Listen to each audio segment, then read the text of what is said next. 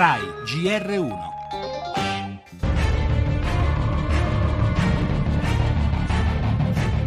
Pochi articoli e alcune modifiche al codice penale. È il pacchetto antiterrorismo che oggi arriva in Consiglio dei Ministri e il Ministro della Giustizia Orlando alla Camera lo spiega con chiarezza. In questo contesto appare ineludibile introdurre nel nostro ordinamento nuove misure, mirate ad attuare selettivi e più stringenti controlli sui mezzi e i materiali che potrebbero essere impiegate per il compimento di attentati sul territorio nazionale.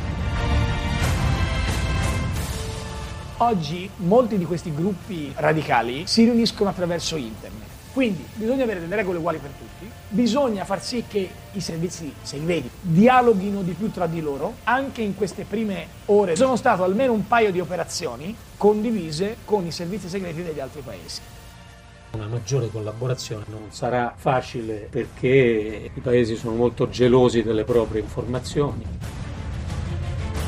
Dall'Europa all'Italia passa di qui la sfida all'antiterrorismo, dal Consiglio degli Esteri dell'Unione che ieri ha discusso di sicurezza, di maggiore cooperazione, abbiamo appena sentito Gentiloni, al nostro Consiglio dei Ministri che accelera nella lotta contro la minaccia della jihad.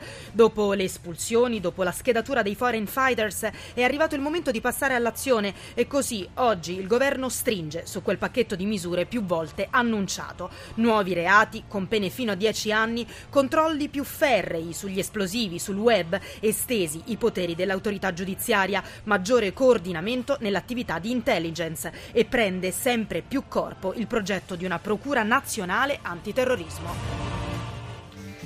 Le altre notizie nel giornale, la politica e scontro tra Renzi e minoranza PD sulle riforme, mentre sul fronte della corsa al Quirinale accordo raggiunto tra Berlusconi e Alfano per un candidato moderato. L'economia poi con il nuovo taglio delle stime di crescita del nostro paese da parte del Fondo Monetario e la riforma delle banche popolari diventato un caso politico.